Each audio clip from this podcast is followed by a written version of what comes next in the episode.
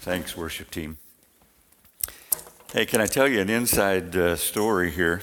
Um, I'm sort of the Rodney Dangerfield on the staff. I don't know if you've noticed that. Pastor Rick and Pastor Jason uh, have their act uh, together. And I hope this doesn't uh, diminish from uh, the uh, communion table this morning.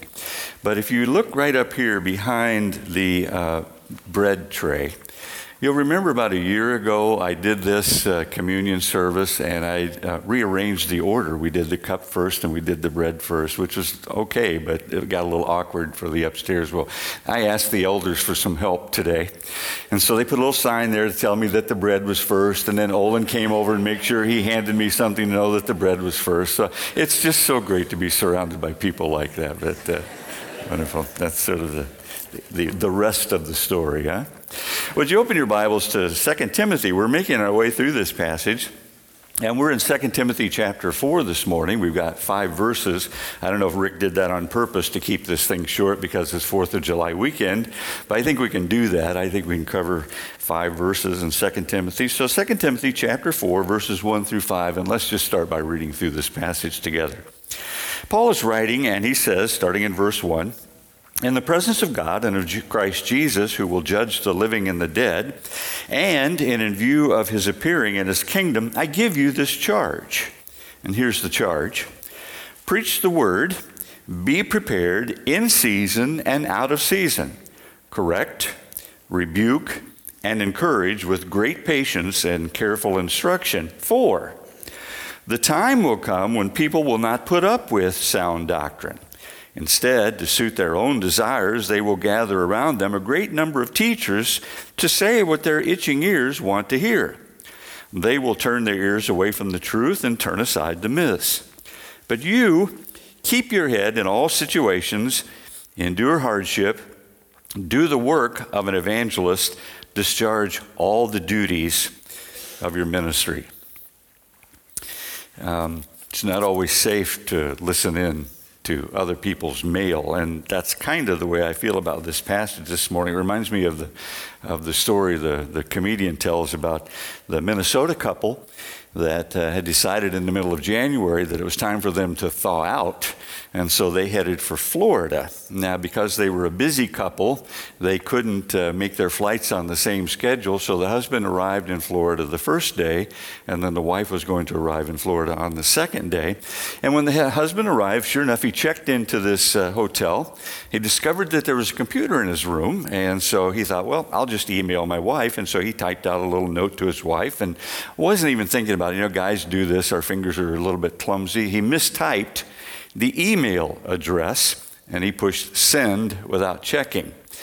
Well, seconds later, somewhere in Houston, a widow was returning from a funeral, her husband's funeral, and she was checking emails at home from family and friends. And among them, she found an email that read, To my loving wife, subject, I've arrived.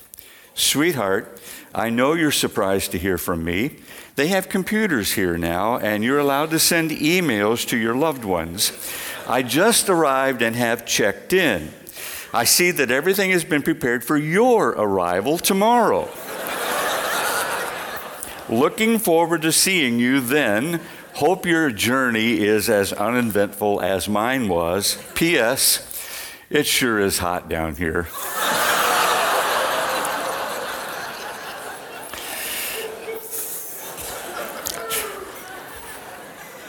You get the point. You got to be real careful reading other people's mail. Well, 2 Timothy chapter 4 is it gives me kind of that feeling. I've used this passage before and almost always it's a sermon by a preacher to a preacher, which is the way it was originally written. Paul is writing to Timothy. And if I were outlining this for preachers, there, there, are basically five commands that are given here. The first command is in verse 2. He just says, Preach the word command number one. Well, if you're speaking to preachers, you can get away with that. And then he says, uh, Now, when you preach the word, be prepared, is the second command I have in my translation. So that's command two. Okay, guys, be prepared to preach the word. And then commands three, four, and five correct, rebuke, encourage. And then he gives the reason why all that's necessary later on. That's, that's a simple enough sermon for preachers. But you know, the question is when a group like this comes to a passage like this, written by a preacher to a preacher, you don't want to hear preacher talk. What we want to know is how in the world does a passage like this apply to us? Uh, I thought that as I looked through the passage, it just seems to me that uh, actually, if we look between the lines, if we look behind the scenes, that, that there really are four things here uh, that apply to preaching that apply to us. And so I thought I'd share them with you this morning. And the first one is just that uh, admonition in verse 2 preach the word. Now, I want you to notice what Paul has done here. He says, first of all, in the presence of God. Now, that's supposed to give you a feeling of uh, you're in a holy environment, in God's presence. It's supposed to communicate something pretty serious in the presence of God. But now, if that weren't enough, and of Jesus Christ. Then he says, who will judge the living and the dead. So, as if you weren't just impressed by God's presence, now God's presence as the judge of the living and dead, uh, and in light of his appearance, that is the second coming of Christ. And then he says, and in light of the coming kingdom. I mean, he's starting to pile up all these reasons for giving the command, and then he finally gets to the command preach the word. You see, the deal is preaching is a big deal. Preaching is a big deal. It's such a big deal that whenever we preach, we're to think of ourselves as in the presence of God. We're to think of ourselves as, you know, this God is going to judge the message that we deliver. We're going to face him someday. This, this message that we, that we preach, someday the second coming of Christ, someday the millennial kingdom, the kingdom of God, it's going to reveal all this to us. So preaching the word of God is a big deal. And I think that's the first thing that we can draw as an application here this morning. The preaching of the Word of God, uh, let me put it this way the preaching of God's Word is God's Word. And that's why it's such a big deal. That's why it's so important to us. The preaching of God's Word is God's Word. I like the way Bryan Chapell puts it, or has put it, in the Gospel Coalition National Conference in 2009. He quoted Martin Luther, the reformer, as saying, The church is God's mouth house. Isn't that an interesting statement? The church is God's mouth house. I suppose that makes us the word heard. I'm thinking about t shirts, you know? The church is God's mouth house. It's like the poem we learned as children with a little adaptation, isn't it? Here's the church, here's the steeple, open it up, and God speaks to his people. Chapell explained how this worked by describing a youth pastor's experiment. What he did was put some chairs in a circle, and there was about 75 to 100 kids there, so it was a fairly large circle. And then right in the center of the circle, he had a single chair. And on the chairs in the circle, he had put little Bible verses, just little snips of Bible passages in places. And what he was going to do is invite students to sit in that individual chair, and they were going to share some of their life story and some of their testimony. And then you were supposed to look in your chair, and if you had a verse that you thought applied to your particular life situation, you were supposed to just stand up and read that verse out loud. Well, they got started and they were reading a couple of these passages, and some kids get in, and you know, they're typical teenagers, and they're not particularly deep necessarily. And things were going along well until one young lady sat down in the chair and she said, I'm so miserable. I don't know if I can stand living anymore. Silence. I mean, all of a sudden, the mood in the room changes. And people began to look at their verse. And one of the students stood up and said, God is faithful. He will not let you be tempted beyond what you're able. 1 Corinthians chapter 10, verse 13. She says, Then why is it that it seems like nobody cares for me. And then somebody looked at their verse and they happened to have Jeremiah chapter 31, verse 3. I have loved you with an everlasting love. And she said, But you don't understand. My parents have just kicked me out of the house last night and they've told me never, ever to come back. And then somebody read Joshua chapter 1, verse 5. I will be with you. I will never leave you or forsake you. Now, the youth group took practical measures to deal with the issues involved in this young girl's life, but at the end of that account, at the end of that evening, somebody came up to the youth pastor and said, Wouldn't it be great, Pastor, if God spoke to that, us that way all the time? Don't you get it? He does. The preaching of the Word of God is the Word of God. And that's why it's such a big deal. And that's why when Pastor Rick or Pastor Jason or anybody that stands in this pulpit, that's why when we open the passage here, we're not trying to give you little homilies. We're not trying to give you little stories. We're trying to get you into Scripture because we know the closer to Scripture we get, the more you're likely to hear the direct voice of Jesus. And have you ever heard it? I bet you have. Somebody will be preaching along, and it'll just seem like that word was meant for me. That's Jesus talking to me. And the preacher disappears. The personality just disappears. The preaching of the Word of God is the Word of God. That's why it's so important. Well, that's the first application I see here, but brings me real quickly to a second point, and we've already hinted at it, but let me just make sure it's clear.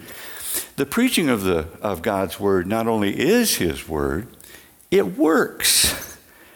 Scripture works. And I can say that because in verse 2, you see those last three words there correct, rebuke, and encourage? Those are operative terms. That's what Scripture does for us. That's how it works. It corrects us, doesn't it? It's not that the preacher corrects you. It's that you've placed yourself under the authority of Scripture and you find your life corrected. Scripture rebukes you. It's not that necessarily the preacher has to get red in the face or to point his finger in the air or to do any kind of it, that's not it's simply if we preach scripture you find we find ourselves rebuked on those needful occasions don't we and Scripture encourages us. It speaks to us that word of encouragement just when we need it and we hear it as Jesus speaks. Scripture works. I was checking commentaries on this passage, and one of the famous uh, commentaries on the New Testament is a set by William Barclay. It's been around for a long time now, but I was really interested to see what William Barclay had to say about this passage. And he uh, referred to a book that just describes passage after passage after passage, or story after story after story, of how Scripture literally changed people's lives without them even anticipating it, without them even wanting it. One story, for example, a man who had been reared in a country where he was taught to hate Christians and Christianity. And he bought a New Testament in order to take it home and to burn it in his fire at home. When he got home, he threw the New Testament in the fire to burn it, and it wouldn't burn. And the reason it wouldn't burn, he decided, is well, it's because, you know, it's a thick book. And so I need to just sort of begin to rip some pages out. And if I throw pages in, it'll rip out. So he ripped some pages out, threw it in, and then the pages that were behind, the pages he ripped out, turned out to be the Sermon on the Mount. And one of the passages said, Blessed are the poor in spirit. And it immediately caught his attention. He'd never read anything like that in his religion, in his faith. Blessed are the poor in spirit. And he sat down and he began to read, and he read, and he read, and he read on into the night. And the next morning, he stood up and he said, before nobody in particular, I believe. Scripture works. It works. When we put ourselves under the teaching and the preaching of Scripture, it changes our lives.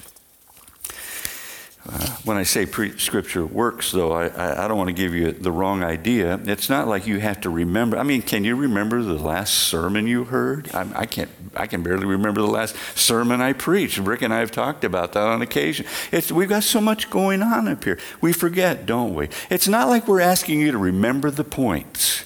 It's not like we're necessarily asking you to write all the stuff down, although many of you do that, and you do that very faithful, and that's very faithfully, and that's helpful. But that's not all that I'm talking about here. It's more like the story of the elderly widow on frontier days.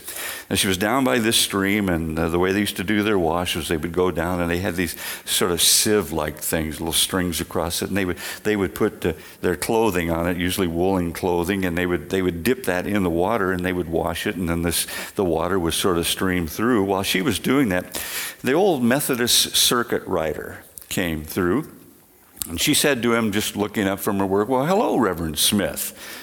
And he said, You know me? And she said, Yeah. I heard you preach not too long ago. And really? And then he started asking those preacher questions. He wanted to measure results, you know, typical preacher. How did I do? Was it a good sermon? Do you remember the topic? Remember what I spoke on? When was it? What, what day was I in town? She couldn't remember any of that. She says, Preacher, I got to tell you, my mind is like this sieve that I'm using. It doesn't hold much of the water that comes into it, but that does not mean that what isn't in there hasn't been cleaned. Do you get it? You may not always feel it. You may not even notice the change that comes over you at first with the preaching. You, how does this sermon apply to me? You may forget a lot of things, but as you consistently place yourselves under the scriptures, under the teaching, under the preaching of the word, your life is transformed. You and I are changed. Scripture works, so preach the word, Paul says. And then he says a third thing here. This is a little harder to receive. Verses 3, 4, and 5. He says, The preaching of God's word sorts us out. Now, I don't know if you notice, verse 3, he says, There's going to come a time when people will not put up with sound doctrine. People? What people? Well, those people out there for sure, right? Those people that don't go to church, right? They're not going to put, no, no, no, no, no. Paul is writing to Christians. He's writing to a group just like us. And he's saying, there are people that are sitting right here in our group, in our churches. And some of those people get to a place where they won't put up with it. And then he says a little later on, he says, then they're going to gather to themselves teachers that tell them things they want to hear. Is any of that going on today? Do you think people are gathering pastors and teachers and attending churches that they hear things that they really want to hear. They don't want to be challenged. They don't want to be corrected. They don't want to be changed. They just want to hear what they want to hear. They want to be affirmed in the direction that they're going. Paul says that's going to happen. It's going to happen in churches like this. And then verse 4 he says, And then eventually, the end of the process, they will turn their ears away from the truth and they'll start following myths. And they'll start going down and they'll believe fables. They'll believe anything. And one of the reasons I think, I'm just expressing an opinion here, one of the reasons I think there's so many religions in the world today is because, and some of them are pretty spooky and a little scary, because of this process. People looked at the word, it got uncomfortable, they began to move away from it, and they wanted to hear something else. And then finally, they opened themselves that they will just believe anything. And that's what the Apostle Paul says happened. Now, Timothy Keller, Tim Keller, uh, calls this group the Harry Mudd group. I don't know if you uh, ever watched, I'm dating myself now, okay, I know this. I don't know if you ever watched the original Star Trek series, and some of you younger people, you can turn this off unless you see reruns on TV.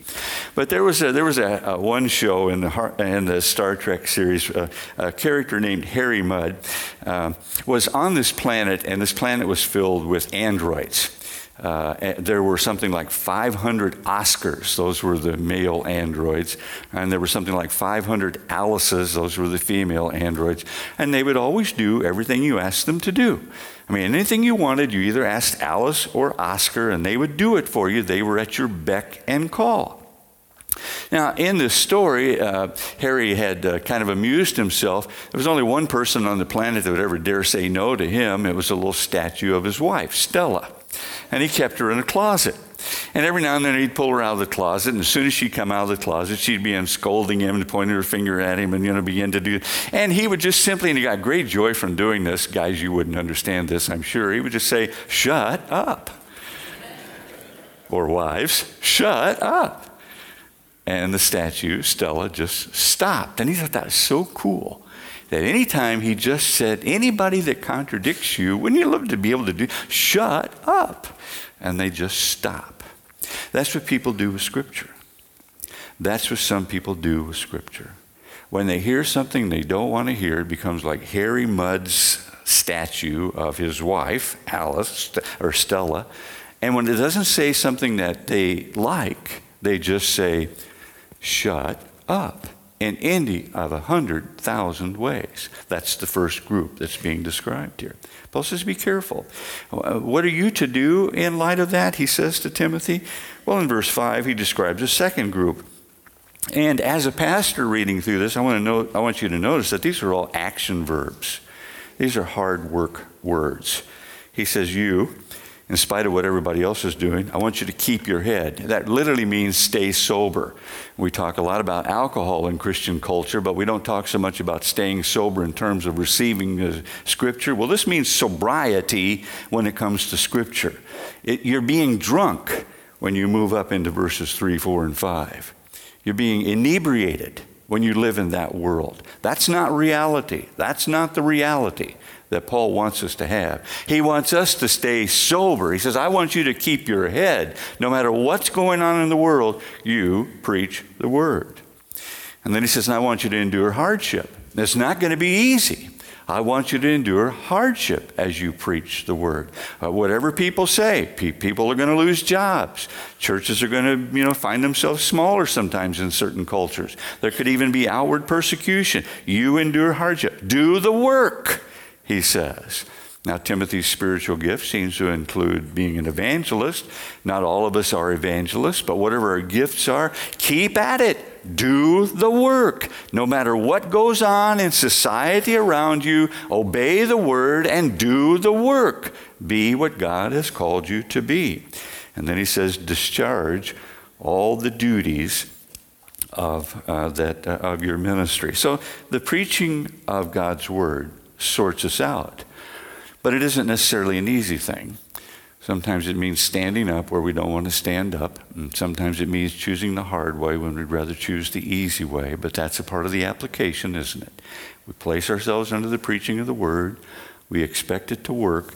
And we expect it to work when we apply ourselves to the way it works. I, I, like the way my grandmother put it one time. She wrote in the margin of my Bible, right after I gave my life to Jesus, she wrote in the margin of my Bible, she said, It's an old saying either this book will keep you from your sins, or your sins will keep you from this book.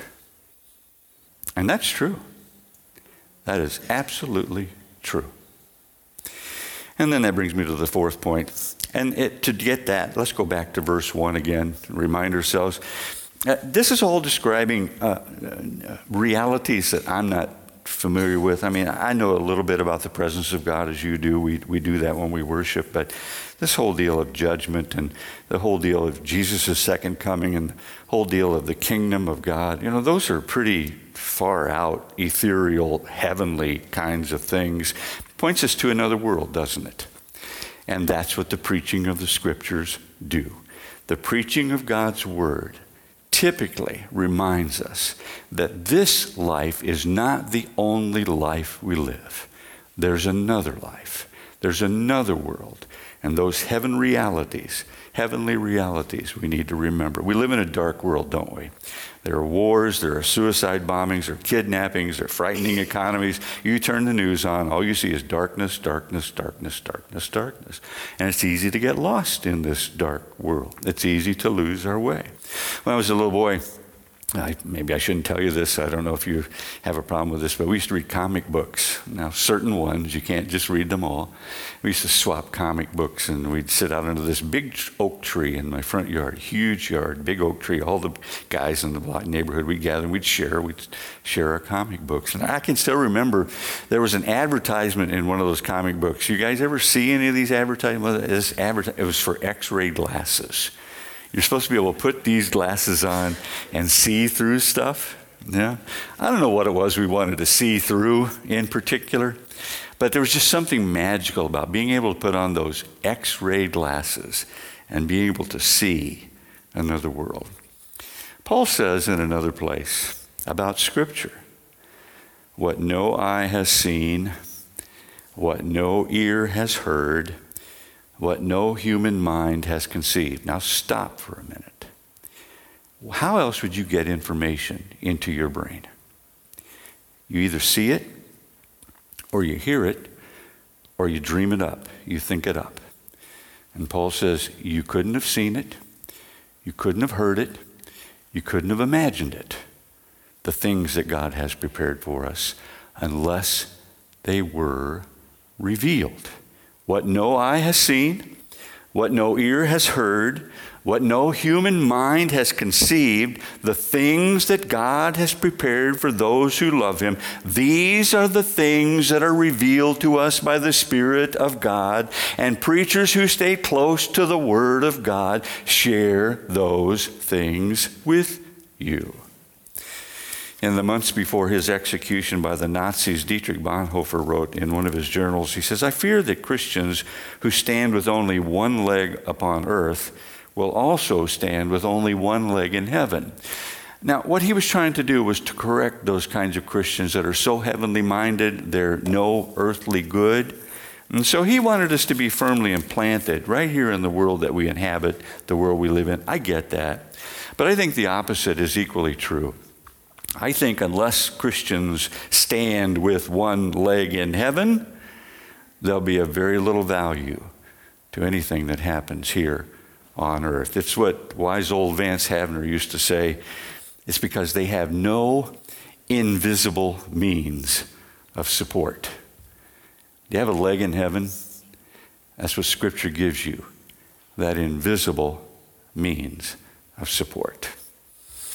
George Mueller, who lived in England over a century ago, was famous for his work with orphans. Uh, it was a difficult, hard work.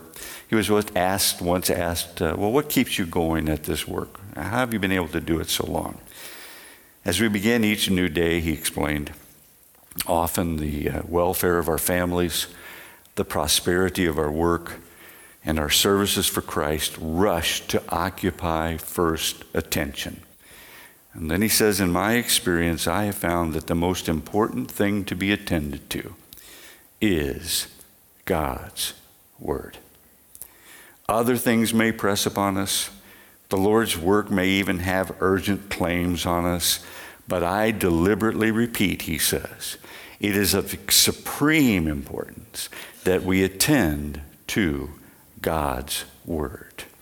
In Scripture, as nowhere else in our souls, we have a rich, divine, imperishable, and eternal treasure. Nothing else, nothing else, nothing else can sustain us in our way.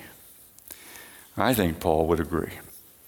I think that's why he encourages Timothy to preach God's word, and that's why he encourages us to receive it, because he knew that the preaching of God's word is God's word, and that it works, and that it sorts us out by challenging us in those areas we don't want it to interfere, and it provides us with a sure and certain, invisible means of support. I know you're in love with God's Word. That's why you're here every Sunday. So I just give you these words to encourage you along the way. Would you join me in a word of prayer? Lord Jesus, uh, these are your people. Uh, I watch them in ABFs. I watch them in their Bible studies. I watch them in small groups. I see them Sunday after Sunday. Lord, I know that they're engaged in personal, private Bible study. I know many of them are teachers. And Lord, I know you brought us a long way as a congregation. And so, Lord, this is just a sermon to remind us this morning that what we're doing is of value, and that what we're doing is important, and that what we're doing is right on target with your will for our lives. And so we thank you for the kind of church you've made us to be. This is your grace that you've given to us. And God, would you please bless us as a congregation? Never let us depart from your word. Keep us ever faithful, ever close to you so we can give you the glory through the lives it causes us to live because of Jesus Christ our Savior, in whose name we pray. Amen.